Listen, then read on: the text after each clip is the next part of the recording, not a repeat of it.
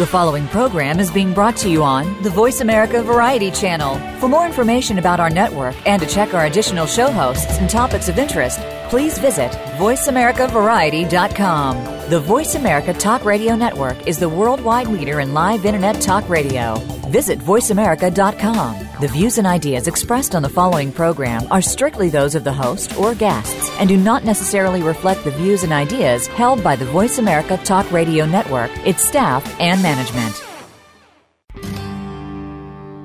Good night. Welcome to the Kathryn Zox Show. This informative and entertaining show will start your mornings off on the right foot. Here's your host, Kathryn Zox, your social worker with the microphone. I'm Kathryn Zox, your social worker with a microphone, and you're listening to the Kathryn Zox Show. Joining me this morning is New York Times bestselling author and retired Navy SEAL Clint Emerson. His new book is 100 Deadly Skills Survival Edition, the SEAL Operative's Guide to Surviving in the Wild and Being Prepared for Any Disaster. Do you know what to do in an active shooter situation or how to apply trauma medicine after a catastrophic event? In his New York Times bestseller, 100 Deadly Skills, which was published in 2015, retired Navy SEAL Clint Emerson focused on showing the predator mindset. In his newest book, he demonstrates how to survive in the wild and defend ourselves from present danger. Uh, Emerson spent 20 years conducting special ops all over the world while attached to SEAL Team 3, the National Security Agency, NSA, and the Elite SEAL Team 6. Welcome to the show. Nice to have you on this morning, Clint. Hi, thank you for having me. Well, I understand you're surviving in Las Vegas, as you said to me right before the show, so good luck. Um, yeah, yeah, you need the skills out here for sure. You do need the skills. I, I, might be terrified if I were in Las Vegas, but I'm safely in the studio. I guess it's safe. Um, Clint, so you've been on the show before when you when your first book came out, and unfortunately, a lot of things, a lot of tragedies, a lot of crises have happened since then. And so you've written another book, which has a lot of new kinds of, I call it stuff or in it so we can learn how to protect ourselves in crisis situations. Now I know the book is separated into like out in the wilds. I'm not, I, am not going to talk about so much out in the wilds. I want to know what you do like in Las Vegas or you do at the movie theater or, uh, you know, all those kinds of crises or the kinds of crisis that we, you know, in a, in a club. Um, so, which is what chapters that your book covers. Okay, so let's start from this is a new book. Why the new book, and uh, what kinds of new things are we're going to learn from this? Yeah, so the the the new book really tackles today's threats, and there wasn't there isn't like a playbook out there for people to kind of open up um, and digest easily on what to do with certain events, especially the headlines we keep hearing, whether it's active shooter or you know, for a while there, it seemed like there was a runaway train once a month or a subway. Um, and then, of course, you've got some virtual stuff, you know, like virtual kidnappings that have become popular and ransomware. So, whether it's cyber or, you know, bullets flying across a room, I wanted to give people at least a start point on tactics they can use in order to survive these types of situations. And the, the big contrast between book one and book two, book one kind of shows you more independent skills that you can use to get yourself out of sticky situations that were practically invented by bad guys or guys like me, special operations guys. Um, and then the second book is more strategy, you know, how to properly prepare and how to properly respond. And as long as you've got, you know, good preparation and a good response, then you've just increased your odds of walking away from you know whatever crisis or tragedy that uh, you know came walking around the corner. Well, given our society, given what's happened today, are you saying we all need to be prepared? Just your average Joe or average Jane, we need to be prepared, or even our children, I guess. But uh, it's I guess it's critical now, considering the atmosphere or what goes on in the United States, and if you're traveling abroad or anywhere else. Yeah, of course. I think I'm I'm not a prepper or a guy that sits around with foil on my head, you know, not letting aliens read my mind, but I am certainly, you know, a realist and what used to be wrong place at the wrong time is quickly becoming any place at any time and you kind of have to embrace that a little bit and at least it's it's it's just better to know all these skills than to ever have to use them. But if you're in a situation where you don't know them, then you know it's kind of uh, you're kind of doing yourself an injustice. Really, you should. Some of this stuff is very basic, and we've uh, we kind of we've kind of forgotten the basics. You know, we rely on technology to uh, solve some of our simplest issues these days, and when you constantly rely on that technology, then you start losing some of your your natural instincts to to do certain things when when uh, when a good day goes bad. So yeah, you gotta you gotta learn a couple of skills, know some of this stuff. Um, hopefully, no one ever has to use it, but it's just better to know it than not. Right. If we're going to start, I wanted because well, actually, I think it's the first chapter in the book where it, it says be, become crisis proof, and it's kind of very practical. And as you say, it's just having the information at hand if you need to use it. So let's talk about becoming crisis proof, and, and you start with situational awareness. What does that mean? What do we? What is situational awareness, and what? Do, how do we uh, become situationally aware so that we can become crisis proof? Um, situational awareness really is a combination between what you observe around you and gut instincts and knowing how to kind of compute all that together. I mean, how many times have we, you know, banged our, banged our heads against the wall going, I saw that or I knew something was going to happen, but you didn't do anything about it. You know, and that's situation awareness is actually paying attention to the clues and cues in our environment and also our gut instinct. And actually making decisions based on that. And that awareness is is key because you have to see these things going on around you, which means you got to pull your head out of your phone and you got to actually look around. It's not something that you just turn on overnight either. It's just like any like any habit, any good habit, it has to be developed over time. So you've got to, you know, pay attention, especially like, you know, when we're driving, right? Okay, give yourself a, you know a, a new rule that okay when I'm driving I'm not even going to look at my phone I'm not even going to look when I stop at a stop sign or a red light just leave the thing alone and see if you can make it from home to work without looking at your phone and paying attention to everything around you and slowly start implementing that into your daily habits and it'll become like a seatbelt. We don't remember putting our seatbelts on and taking them off anymore, but we do it. And that's where you want to get kind of your situational awareness to where you're always kind of paying attention to everything around you, but you're not having to use so much brain power to do it. Because at first, it can be exhausting, really. I mean, you can pay attention to everything and not see anything at all, you know? Um, and you don't want to do that. You want to slowly implement it into your daily lifestyle. And, uh, and hopefully you'll start realizing the things that you need to pay attention to and the things that you don't, especially if it's the same route every day to work and then to home. Well, what about, I want to get, have, I'll give you examples or I'd like examples of things, let's say that I do, uh, every day or maybe not every day, but most of the time. And one thing I hear you saying is put down that cell phone wherever you are because you really can't be aware of your surroundings. I, I take the subway a lot. Let's say I'm in Penn Station a lot. I, uh, I take uh, public transportation. I'm in the airport a lot. Uh, restaurants, nightclubs, those, I mean, and those are pretty typical of a lot of people. So what would you do? Take each one of those. What would you do besides just put your cell phone down because you can't be aware of anything if you, if you're on your cell? And, and the truth is when you go in those, when I'm sitting on the subway, everybody's on their cell, either playing a game or if they can connect to Wi-Fi, then they're connected and, and talking and texting and it's very quiet, uh, but no one's looking up. Uh, so yeah. Yeah. So start with those kinds of actual you know, situations. That, yeah, and those kind of congested environments on on on, on basically a confined space. You know, that's what these trains and subways are. You know, there's no place to run. There's no place to hide. So really, you've got to. Um, usually, what happens is we all we're real good about paying attention to our three foot bubble, but you have to learn to look beyond that. Look over people's heads. Look down the cars, um, and kind of look way ahead at the horizon line and work your way back. And depending on where you are and what you're doing, then you're going to, in that environment, what, you know, you're going to ask yourself, what threats am I looking for right now? And you're going to play out scenarios in your mind like, okay, if somebody popped up right now and started shooting, what am I going to do? And you visualize it and you're thinking to yourself, okay, there's no place to run. There's really no place to hide, but I can at least get down, get lower than the other people around you. Um, and then increasing distance from that shooter.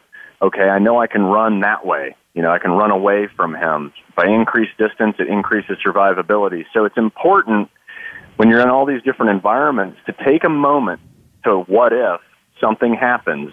And the more you do that, the beauty of it is is that you're basically creating decisions. And you rather have decisions already made when things are calm than to try and make decisions when you're in the middle of, you know, a gunfight going on. So you want to and if and the more that you kind of cycle some of this stuff uh, the better you'll be at it, and the and the, the likelihood of surviving will be in, increased exponentially uh, later on. And that's kind of the goal, you know. So you're playing almost a game. You're because uh, you're what ifing, and when you're what ifing, and you're actually looking around for the answers, that's that's observation and that's situational awareness. What specifically? Okay, let's take that example. The subway. You said you you you you get lower, you get down, so that you're not hopefully not in the line of fire, or you get less out of the line of fire. And once you get down, you're, you're supposed to try and move away from from the from the the shooter. But are you not supposed to call attention to yourself? Does how, how does that work? I mean, will you by moving call attention to yourself, or do you pretend that you've already been shot, or what do you do? No, I mean, so there's a mantra that's been uh, it's been you know indoctrinated by the FBI and a lot of other agencies: run, hide, fight. So there's three options that you those are the three options you have, and they're usually in order, right? If you can run, you should run. So, you, but the first thing you have to do is get down, regardless. I mean, hit the deck, get down, what people don't know is when gunfire goes off and like built inside building and closed environments, the way the sound of that blast travels, um, it can sound like it's right outside your office door when in reality it's you know two hallways away, and that's the pattern of that that that gunshot sound and the sound waves makes it really hard to determine what direction the gunfire is coming from and that's why in these in a lot of shootings you have people that that inadvertently run towards the gunfire because they think they're running away from it. And so the first move you're always going to make is get down, right? I mean, there's other people around you, so you're not going to be the only one. But you don't want to be the one that's running around frantic and crazy towards the bad guy because you hadn't ID'd him yet. So you get down, you identify where the gunshots are coming from, then you go into run mode. If you can run, right? You you run a run away from the gunfire, and ideally you're running from cover to cover. You know, you want to run a little ways and get behind something.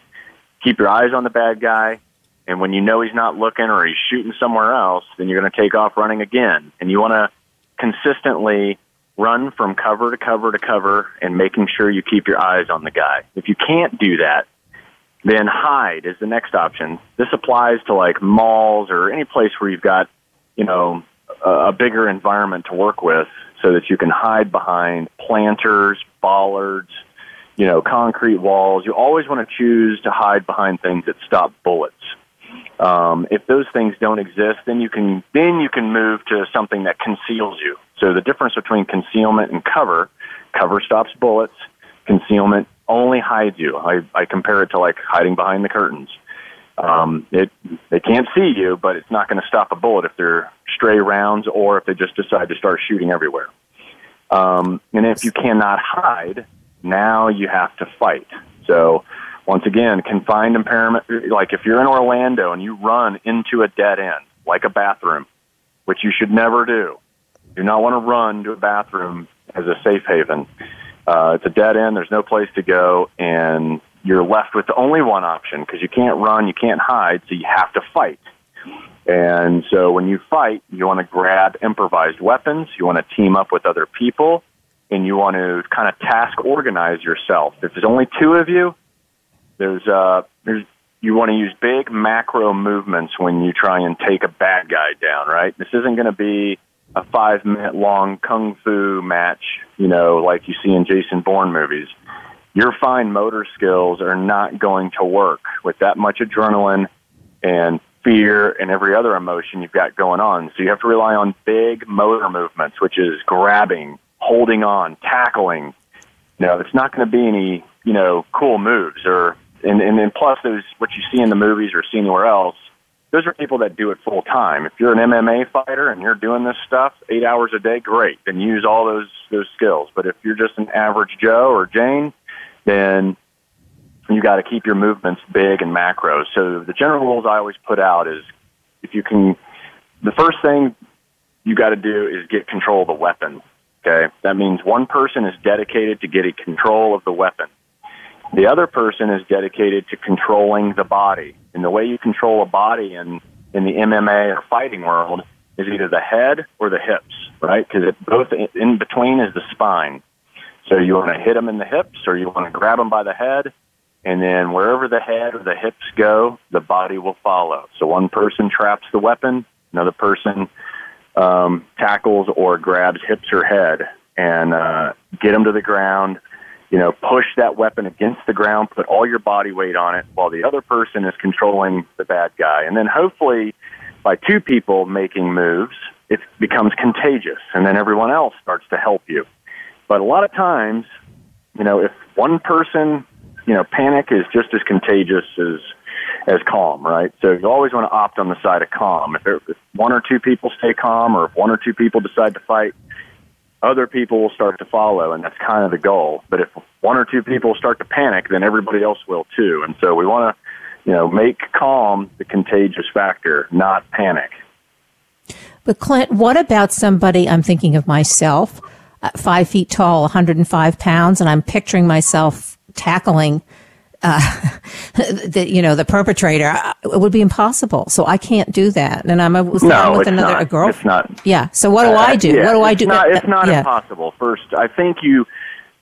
A lot of times they look um, in these shootings. You look at a predator and you go, okay, one, it's it's more than likely a male, um, but you got you, you can't give them too much credit. I mean, if you look at Virginia Tech, he was like a 110 pound Asian kid um, if you look at some of the other guys, they're not they're not formidable adversaries by any means. And the beauty of them being in the position they're in is they have a lot of vulnerabilities that most people don't know.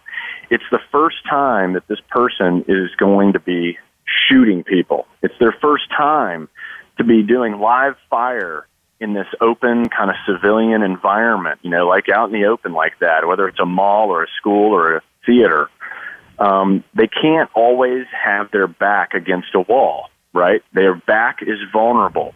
Their adrenaline is flowing too, which means their their vision is very tunneled and they're just looking exactly where they are shooting, leaving their flanks completely vulnerable. So you can attack these guys from behind, from the sides, and they won't even see it coming because they're just so focused.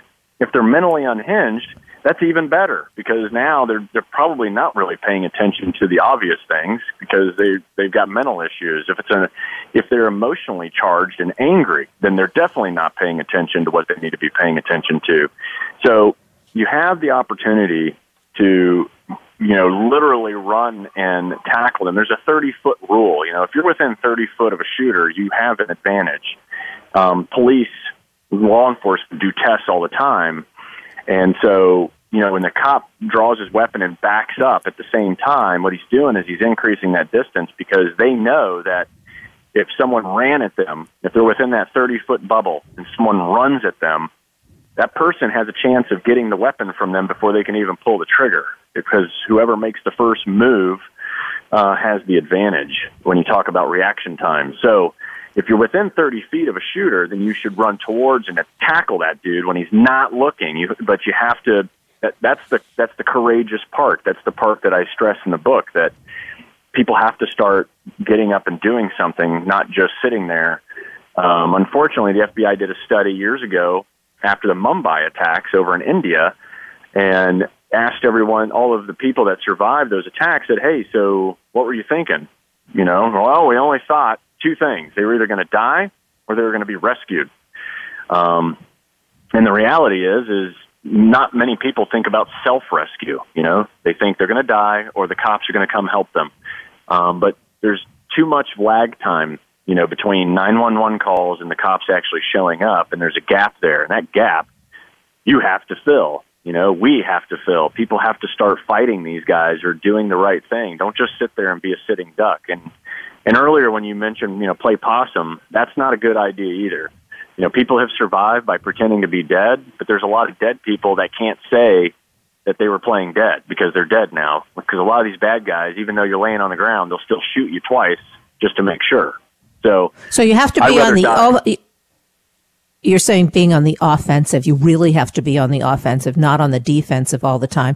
There's one thing that you said too. Uh, you said uh, these guys are not necessarily so familiar with the surroundings and you might be like you said like i go into a club i know the club. I and if i'm aware of what's where, where the doors are where the exits are and, and and have a sense that person who's doing this shooting for the first time doesn't necessarily know that. So take that as an advantage that that they they may they're off balance to begin with and that puts them even more off balance because they're not necessarily in familiar surroundings correct. Yeah you're you're you're playing it out just right. So you're playing these it goes back to awareness right? You're paying attention to everything in your environment and you're thinking through the things that you would do. And by doing that when it's nice and calm increases your odds of survivability when things get crazy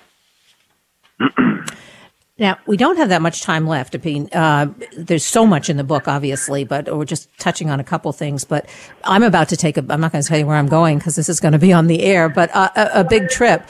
And you sort of cover that in, in, in the book, situational awareness, like, you know, this applies obviously if you're in your hometown, but also if you travel a lot. Um, don't make yourself look obvious. Don't make yourself, you know, look like, you know, uh, uh this one of the things you said, like don't wear jewelry that stands out or designer names on your clothes or uh, just look a little bit gray. uh, Correct. Yeah. And so I've broken down awareness into four main pieces in the book, and it's situational, which we touched on. You have personal awareness, which is you know take a look in the mirror before you walk outside cultural awareness. You know, all you got to do is Google where you're going and the do's and don'ts, and make sure you know what the do's and don'ts are because those apply to what you're wearing. Like, you're going to go to India, you don't want to be carrying your your rawhide cow purse. Um, you know, because they look at cows much differently than we do. So you wouldn't want that pattern on a purse roaming around in India uh, you might get some bad looks. And and the whole idea is being gray. You don't you don't want to draw on attention from criminals or even the general population because you did something stupid that that counters their their culture or their religion. So, um, and then the last piece is third party awareness. And third party awareness is knowing that hey, people are going to observe you and pass judgment without even knowing you, based on how you talk, based on how you walk. That's all projection and demeanor management and in the book, I cover like, hey, these are you know, you have to think about these things these days because that's the difference between you know being targeted and not. And you know, when I say being targeted, it could be you know, especially when you're traveling overseas, it could be a foreign intel service, you know, that like to watch Americans because they think any American coming in their country is a spy. It could be, you know, third party awareness could be, you know, criminals that just want to either, you know, take your purse, take your wallet, or mug you for the jewelry you're wearing. Um, so you know, you have to take the personal awareness into consideration when you pack your bags and when you walk out the door. You don't, uh, and then there's there's there's some defensive stuff too for women, especially. You know, a ponytail is great, you know, because you know it keeps your hair up and you're not so hot, especially if you're in hotter environments. But it's also a handle that a that a bad guy can grab a hold of and control you. Like I said earlier, control the head, I can control your body. Um, and then you know lanyards and jewelry or if or if you go to work and your company requires you to wear a lanyard and a badge around your neck make sure it's a breakaway lanyard. You know you don't want a bad guy being able to get a hold of that and once again be able to control you with it. Um, you know if you can wear you know pants versus skirts then do so. You should always wear shoes that you can run or fight in. Um, shoes become also one of the most important things you should have by your bedside or near you in case there's like an environmental disaster. A lot of times people go to bed at night and there's an earthquake or who knows what anywhere in the world, and now you're left barefoot trying to, you know, get out of trouble with nothing but debris that can cut your feet up. So shoes are heavily under under like prepped and planned for you know the possibility of like natural disaster while traveling abroad. But I always say, hey, you can you know, shoes that you can run or fight in, and you can load your shoes with a little bit of money, a razor blade, a handcuff key. And these are all three things that can get you out of trouble if you need to. And those are things I think that the average person doesn't think about. I mean, I, I think about traveling. I think I have a, my, um, I bring a, I always have a flashlight. Well, that's a good thing to have, but I Exactly. never thought about. Yeah, you know, I have sandals probably uh, by the bed. I would never think of having, like you say, like shoes that you can run out of there in, or that you will protect your feet in case of a natural disaster or whatever. Um, the I mean, all of these things are so. I guess they're also doable. I mean, it, which and there are just so many things in the book, and also the what we haven't covered is all the stuff that you can do when you when you're outside, and that, that's a whole other area of uh, of, of protecting yourself. Uh, we have a minute left. Website we can go to. Great book. Um, Yeah, So it's, the um, yeah. you can. All the links for the book, uh, both books, are at a 100deadlyskills.com. That's 100deadlyskills.com. There's links to Barnes and Noble, Amazon, you name it, anywhere books are sold. Um, these books are sold at Walmart, and uh, um, uh, yeah, and, and all the social media is the handle is at you know 100deadlyskills.com. Great. As always, Clint, thanks so much for being on the show. Clint Emerson, New York Times bestselling author and retired Navy SEAL. His new book, 100 Deadly Skills Survival Edition. Have a great day. Thank you. Thanks for having me. I'm Kathryn Zox, your social worker with a microphone, and you're listening to The Kathryn Zox Show.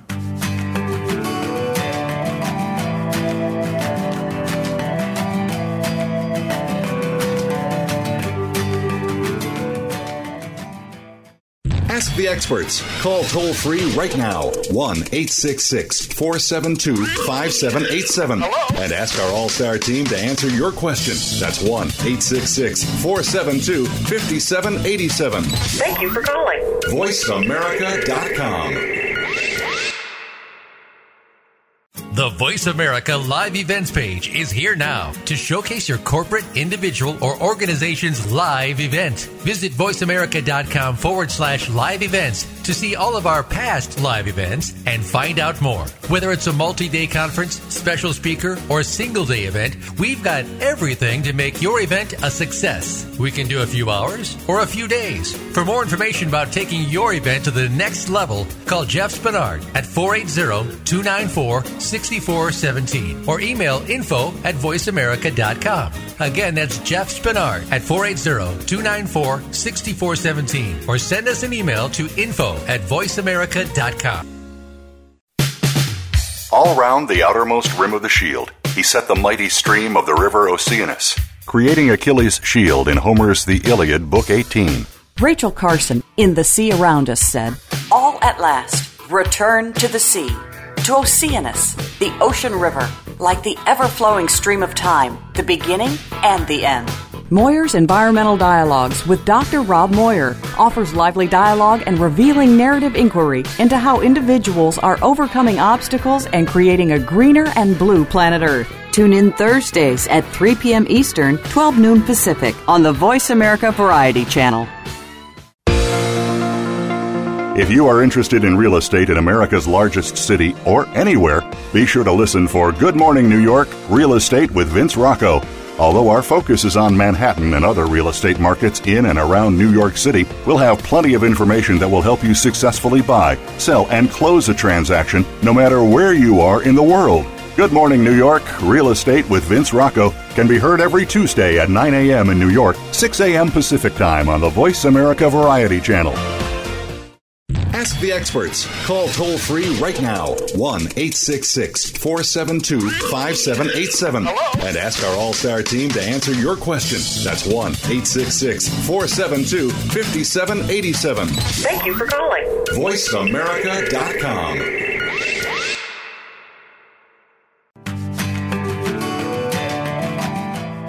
You're listening to The Kathryn Zox Show. If you would like to join our conversation this morning, call now. The toll free number is 866 472 5788. That number again is 866 472 5788. I'm Kathryn Zox, your social worker with a microphone, and you're listening to The Kathryn Zox Show. Uh, joining me this morning is Robert Weiss, social worker, LCSW, and international sexpert. His new book is Out of the Doghouse, a step by step relationship saving guide for men caught cheating. Thanks to online technology, the once clear line between fidelity and cheating has blurred. As an author and therapist who has dealt with digitally driven relationship issues since the advent of the internet, Robert Weiss has become the go-to international sexpert on exactly this situation, with an ability to clearly delineate what constitutes cheating and infidelity in the 21st century. You probably have seen uh, Robert on, in the New York Times, CNN, Psychology Today, and even the Huffington Post. Nice to have you on the show today, Robert. It's my pleasure.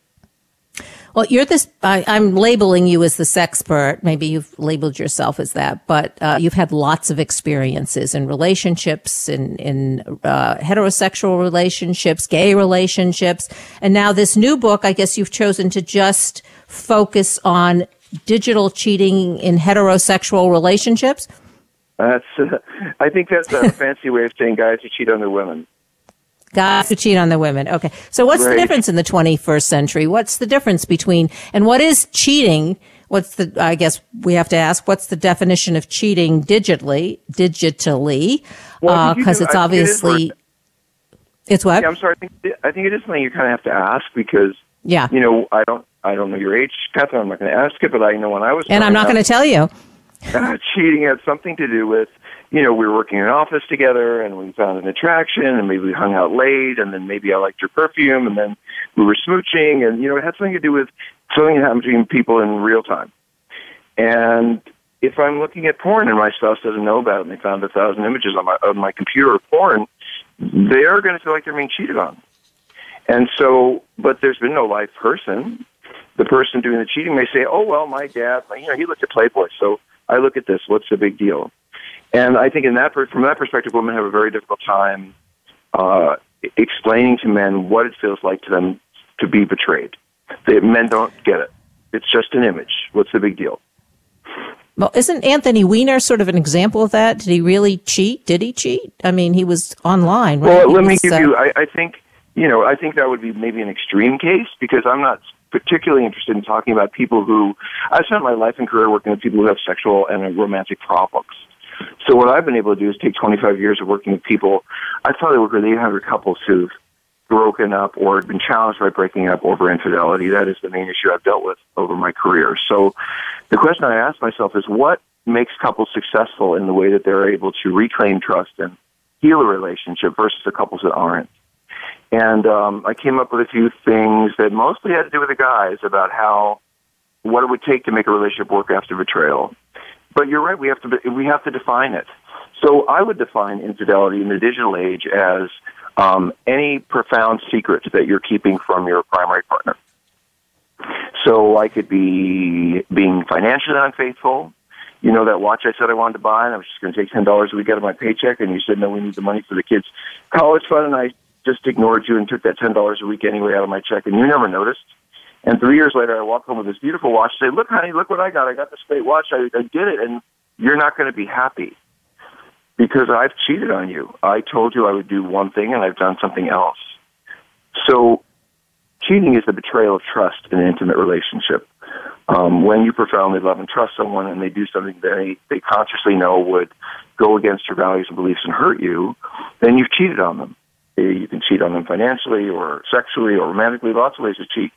And I think that takes it out of being in real time and in person. Uh, it takes it you say it takes it out of the real time and being in person. It doesn't necessarily have to do that. But i'm really interested in like because there is a difference isn't there? I mean i want to get back to that thing. If you're cheating on cheating online as opposed to cheating in person what well, I like you. Uh, I would like you more now because you sound like most of the men I work with. We'd say, "What's the big deal?" And but I have to respect. Well, uh, you know why, don't you? Because I grew up with three brothers, an ex-husband, a boyfriend, two, three sons, and a grandson. So I do think a little bit. So here's the deal. If, yeah. if we're in a relationship and I say, "Hey, I look at porn occasionally. What's the big deal? You don't mind, do you?" And you say, "Oh, not at all." You know, we all have our private lives, and that's our relationship And then one day I walk over to the computer and I see a bunch of personal images, you know, sexy images. I might think, oh, how embarrassing. You know, that's his stuff or her stuff. I shouldn't be looking at that. But if you never, if I have a belief that you have, that you don't involve yourself in online imagery or online experiences. And we're married for a couple of years or in a relationship, and one day I walk over to your computer and I find out that you've been extensively involved with other people and with images online, even though you may not have touched physically. I'm going to be very hurt and I'm going to be very angry, and I'm not going to understand why you didn't let me know, know about that. So again, it isn't so much whether you look or you don't look. It's not about right or wrong. It's about the integrity of the couple. Um, are both partners aware of what's going on in this relationship and anything that might cause it to be um, the rupture? And these days, I see a lot of relationship ruptures because men don't seem to understand why it feels like betrayal to a woman for some women, and how to how to fix that. And I wrote of the doghouse not even so much to describe cheating in the digital age, but more to describe how to heal from it. Because my experience is that my experience is that men really don't understand the depth of pain that betrayal costs a woman. And quite often they have no idea how to fix it. You know, candy and flowers, uh, vacation in the Bahamas, uh, three weeks of being nice to you. You know, what's going to take for you to get over this? And that's the approach of most men that I've worked with. And that doesn't seem to heal betrayal trust. It takes a little bit more than that.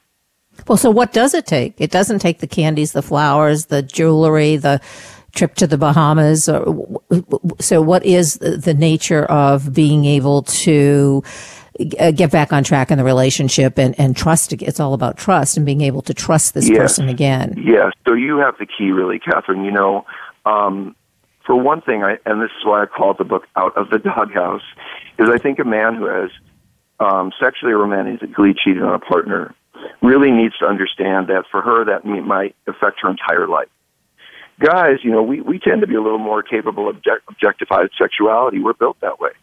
We can go to Vegas and have a lap dance at a, at a bachelor party and think, well, that has nothing to do with my marriage and besides my relationship. And besides, what she doesn't know won't hurt her. And that may work until she finds the receipt for the lap dance in my pocket, and then it's not going to fly. so, um, the healing is about saying, okay, I realize now that I have harmed my home that I've done something in my home. Like, you know, I have a little dog. When he pees in the house, he goes out to the doghouse because he's dirtied our home. He's harmed our home. And he needs to know he's not being given away, but that he doesn't get the comforts of home and all the love and affection and warm bed and sweet food that he gets every night if he's going to pee in the house. And I use that metaphor in the same way. I say, guys, you know, your job kind of was to protect and look after the home, and you're the one who dirtied it. So guess what? You're no longer equals in this relationship. Your spouse is one up, you're one down, you're out in the doghouse. And they already know it, by the way, because they're not getting, they're not lying in bed with their spouse, they're not getting the sweet treats, they're not getting the good stuff. They already know they're in the doghouse on an emotional level. And my job is to tell them, look, you know, it's a long road out. It may take a year or more. And it's never going to take, uh, never going to go away with, will you get over it? And why aren't you done with it? And when are you going to leave me alone? It comes the, the healing comes with reliable and trustworthy actions over time. And my proving to you that I really do understand the degree of hurt that I've caused you, even though I may not agree with you, that in my, from my perspective, it was hurtful, you know, because for me it was just a lap dance in Vegas, and, but it was hurtful to you. And so I think it's bringing the attention to the feelings of the spouse and letting the spouse know I really get it.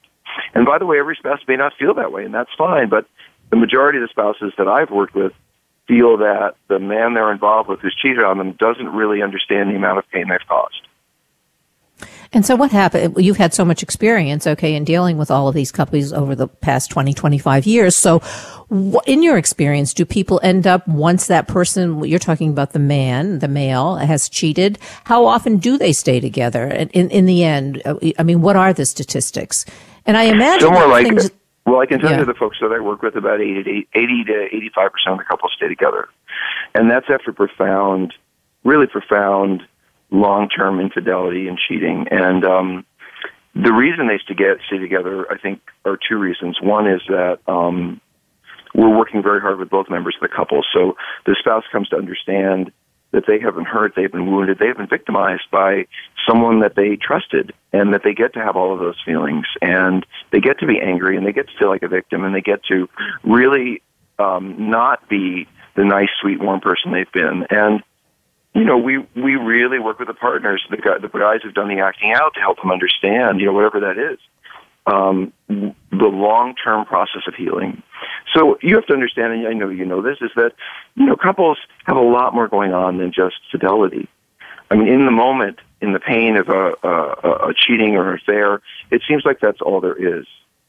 But one of the things I've noticed about most betrayed spouses who come to therapy is they come to our offices and oftentimes, not perhaps you and I, but oftentimes the therapist will say, "Oh well, you know, you, you're you're putting up with that. You're you're living with that. What are you doing with that guy?" And my experience with most female spouses is when they first find out about infidelity, especially if it's fairly profound, they're not looking to leave. They want to know what street they were on and which truck hit them. You know, they're so stunned and confused and overwhelmed by what's happened that they want to see somebody to help them get through the day. And so I think a and lot. I, I think of, one thing that you're touching on, which is important to, to really point out, it's not just, as you say, it's not just, well, they don't just have a sexual relationship. The relationships are very complex in terms of they have a house together, they have finances yes. together, children together, and, may, and lots of other different reasons why people stay together or develop or have a relationship to begin with. So uh, it's it's not just who you sleep with or don't sleep I, with and or shouldn't I, sleep. Agree, you know, I really I think it's important if you're a friend of someone who's been cheated on, or a mother, or a sister, or you know, a pastor, or to really be careful about saying, you know, well, uh, what are you doing with that guy, or why are you staying there? Because as you said, you know, uh, there is the immediate pain, but the spouse also knows they have kids, they have family, they have church, they have house, they have so many things that bind. They have a history. There are many things that bind things that bind people together. And just because there is a, a tear in the fabric of the relationship, because there is a loss to it, doesn't mean that you throw out the baby with the bathwater. And the reason I wrote this book is because I think men can find their way back to healing in a relationship. They just need to know how. And when I said step by step, I mean this book reads like, hey, dude, you really screwed up this relationship and it was important to you and you don't know what to do now. Let me tell you, and you're probably not going to like me. All right. So give us some of the specific guidelines, Robert. Give us like, let's, let's start with, okay, this is what you need to do. It's, it's well, just, I think at first, yeah. you know, if you're going to be in the doghouse, you kind of have to acknowledge that you're there. And that means you're no longer in charge in the relationship. You don't get to say what time dinner is. You don't get to say, um, you don't get to come home at 5.30 when you said you were going to home at 5. You don't get to forget to call at 3 o'clock when you said you were going to call at 3 o'clock. In other words, you no longer have the, the um, flexibility in your relationship to do things in a way that are, you would be easily forgiven for under other circumstances. Part of the being, do- being in a doghouse, and any guy who's ever been cheated on, who's ever cheated on his woman will tell you that you know all of a sudden everything is important. He didn't call on time. He didn't come back on time. Who was he talking to on the phone? How long was he talking to them? Spouses are hypervigilant. They're in a trauma state. They're thinking, "Oh my God," and and I think this is really important too. One thing guys really don't get is that for them, it's okay. I hurt you. I let you down, but you know it was just sex. I mean, it wasn't like.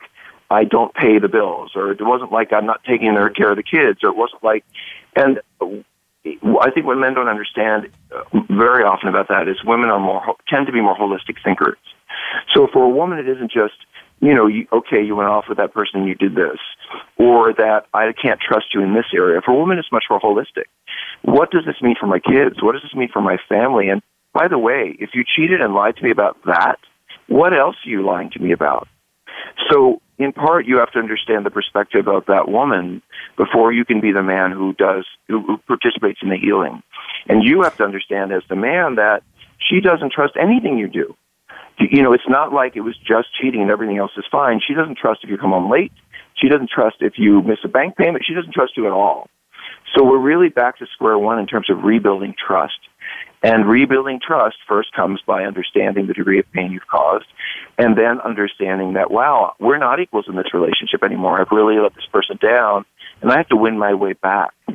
And then it's about what are the steps I need to take to win my way back. And that's not, as we said, candy flowers and vacations. That's really reliable, consistent, accountable actions over time so trust can be rebuilt. Well, how, do, how does a man begin? Uh, well, I want to stop you there because how, as you're describing what you have to, what the, the male has the, the has to do, or the part male partner has to do, it it almost sounds like I'm feeling like, oh, now I've, uh, you know, the spotlight is on me. Every little thing that I do is going to be scrutinized. That would drive me crazy, even though I've done something, yes, that I shouldn't have done. But it's sort of like I'm, I'm either being treated like a prisoner or, or like a little kid who's done something bad. How do you sort Yes. of And the Yeah. answer, my answer to that is welcome to the doghouse. That's what it happens when you hurt your family and you hurt the person you love. You don't get the affection. You do get scrutinized like a stranger. Your trust is broken. And if it drives you crazy, imagine how crazy it must have driven your spouse to imagine you've been out having sex with other people. And by the way, I want to say this. It's really important to me, and I say at the beginning of the book, if you want to have an open relationship, if you and your mate decide that you want to be sexual or romantic with other people, go for it. It's none of my business. I'm here as a therapist to tell you how to conduct your sexual life. That's up to you. You want to have threesomes, you want to have four, I don't care. But if you come to me and you tell me that you made a commitment to someone about how you were going to live your life together, and then you change the commitment without letting the other person know, then I'm here to tell you what the consequences are of that behavior and what it takes to make it better. And I would say to you also, you know, if I cheated at work by, you know, taking a few dollars and moving them here and there, I think it would be a long time before anybody would let me get back into the books and work with the finances if they didn't fire me right off. So why would we expect in a romantic relationship to be given, forgiven in three months, or not to be scrutinized, or to think that that spouse is going to, greet us with a smiling face three weeks after we come home having having cheated? It's, it's just not going to happen. So it's literally it's a breach of contract, whatever that contract happens to be between the couple, between the two people, right? And so relationship understanding. that- integrity or in- integrity the word integrity simply means comes from integration it comes from coming together making things one so uh, if i am the person and, and let me back up and i say i think i think the people who are most healthy are the people who have, lead the most integrated lives.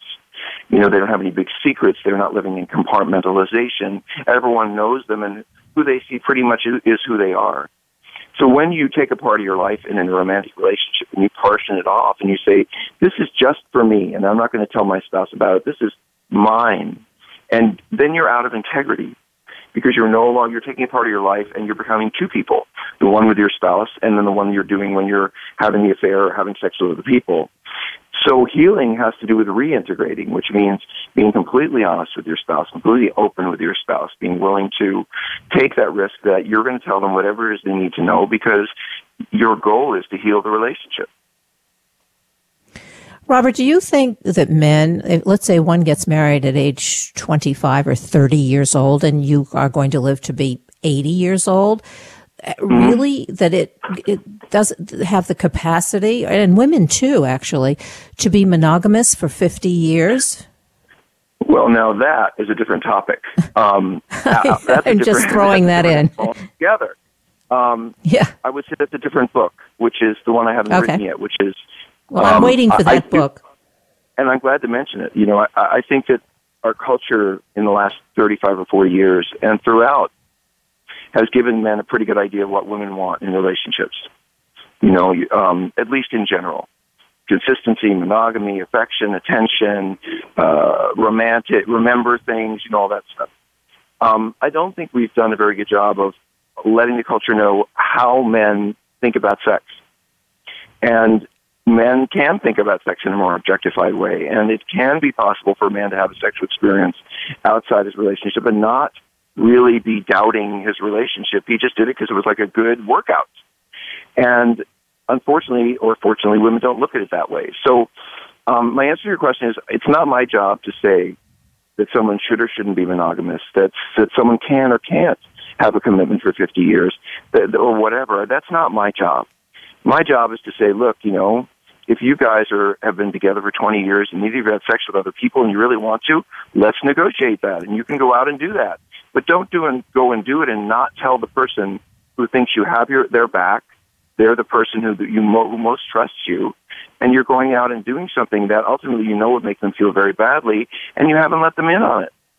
I would rather see a couple fight it out about one person wanting to be less faithful or wanting to go out on an adventure than I would for one person to find out that they've been lied to for 10 years. It's a whole different game. Now, what about, and I, I know obviously uh, the book is um, a step by step relationship saving guide for men. For men. But, but I also want to just ask you, because you've had so much experience, what about when women are caught cheating? Well, uh, I didn't write the book because um, I have several I books for you to write after the show. Right, I, I have a few too. I'm working on a book of codependency at the moment and trying to eliminate that concept, but that's another conversation. Um, uh, I'm sorry, what was your question? right out of my head. My question um, was, what about women who are caught cheating? Uh, yeah, because actually, in the course of when you're treating, I know in my experience as a social worker, and you, you, you're perhaps the presenting problem is the man uh, had an affair, but then as the, right. the, the, course of the counseling or therapy goes on, you find out, well, the, the wife has also cheated. Maybe not well, let me try right this. now. First of all, um, uh, let me answer your question directly. Um, okay. I'm speaking in generalities, and I wrote the book in generalities in terms of how women tend to be and how men tend to be, and what we know about the neurobiology of male and female responses. And so, if you look at things like Mars and Venus and books that talk about how men and women think, um, it will really help you inform why I wrote the way I wrote it because men and women do think differently. Uh, we have similar brain structures, but some things we think about differently. So, um, in answer to your question, um, when a woman experiences betrayal, she experiences it globally most often. In other words, what about my kids? What about my family? What about my home? What about our love life? What about our family? What about our history? Um, when a man is cheated on, he tends to take it more personally. Like, wasn't I good enough provider? Wasn't I a good enough lover? Wasn't I a good enough? So the the way that a woman would experience that, it would be a different kind of wound for the man. You know, uh, he wouldn't. I mean, certainly he would be concerned about the family, concerned about all those other things, but he's kind of hurt in a way that's very, very personal. And it's not that women aren't. Um, women certainly say, I, I was I not pretty enough? Was I not attractive enough? All of that. But women have a much broader view of the pain and the hurt and the loss. And men t- tend to see it more in personal terms. So, um, uh, you know, it would be a different kind of healing for that woman to understand the pain she's caused her husband. And, um, but that's not the wounding we see out there most of the time. So I figured, and by the way, I work with gay men, straight men, you know, whatever, whoever it is, but I'm looking to see where do we see most of the pain in the culture and the misunderstanding, and it seems to be around men healing these situations. Do you think? I'm wondering, and this is I don't know if this is a question that's kind of off topic, but really isn't because you're talking about we're wired differently. Men are from, yes. you know, yeah, we and, and, physiologically and all of those kinds of things. But also, some of it does become as things evolve in the 21st century. We only have a couple minutes left. I think it also becomes situational as well. Now that women are out in the workforce, perhaps equally as men, their opportunities for cheating are more available, and so I think there is more cheating. I mean, I th- I think women are. Uh, I'm not placing so wait, judgment on it. Right. But, let me get this right. I just want to check this out with you. So, yeah. someone finally writes a book for women to really be understood in terms of how it hurts them being cheated on, and finally pushes men back and says, "Look, guy, you got to take a look at what this does to a woman and how it affects her, and what you really need to do to heal it. And you want to talk about women cheating." And I'm just saying, I'm just challenging, like I would challenge a client. It's yeah. like, I get it, I understand it, but but the big issue in the culture is men um, women seem to be able to, for the most part, find a way to heal relationships. Women are more relational. Women have more capacity for empathy. They tend to uh, listen and defer in relationship and then be empathic about what was said rather than compete and contrast. So women often have a better skill set innately to heal a broken wound. Also, I think it's not unusual for a woman to pretty quickly get in touch with why she's been cheating, which is very different than uh, the reasons that a man might cheat. So, and I'm kidding you in a way, I'm pushing you back because I feel like, hey, I finally wrote this book where to say to guys, this is not okay, and let me tell you what you need to do. And, I, you know, w- whether we get to women or not, I don't know. Right now, I'm getting the workbook together for guys. If I hear a huge, I'll tell you what, I'll hear a huge cry from the culture about what about women who are cheating, but I would expect I'll hear that from men. yeah. well, we have to wait and see. we have a minute left. This is a great conversation. We have to continue this conversation, but let's make sure Absolutely. that people have the opportunity to read the book because it's Robert Weiss's new book, Out of the Doghouse, a step-by-step relationship saving guide for men caught cheating. Uh, give us a website to go to and then we have to say goodbye. Um, my website is robertweissmsw.com, and you can find out of the Doghouse anywhere, Amazon, all over the place. And this is a book for women to buy, read, and throw at the men they're mad at. Fantastic. Thanks so much for being on the show today. I'm a Kathryn. Zox, your social worker with a microphone, and you're listening to The Kathryn Zox Show. We hope you have enjoyed today's episode of The Kathryn Zox Show. You can listen live every Thursday morning at 7 a.m. Pacific Time on the Voice America channel. Want to know more about Kathryn? Visit her website at www.kathrynzox.com. Be sure to join us next week for more interviews and great conversations with Kathryn Zox.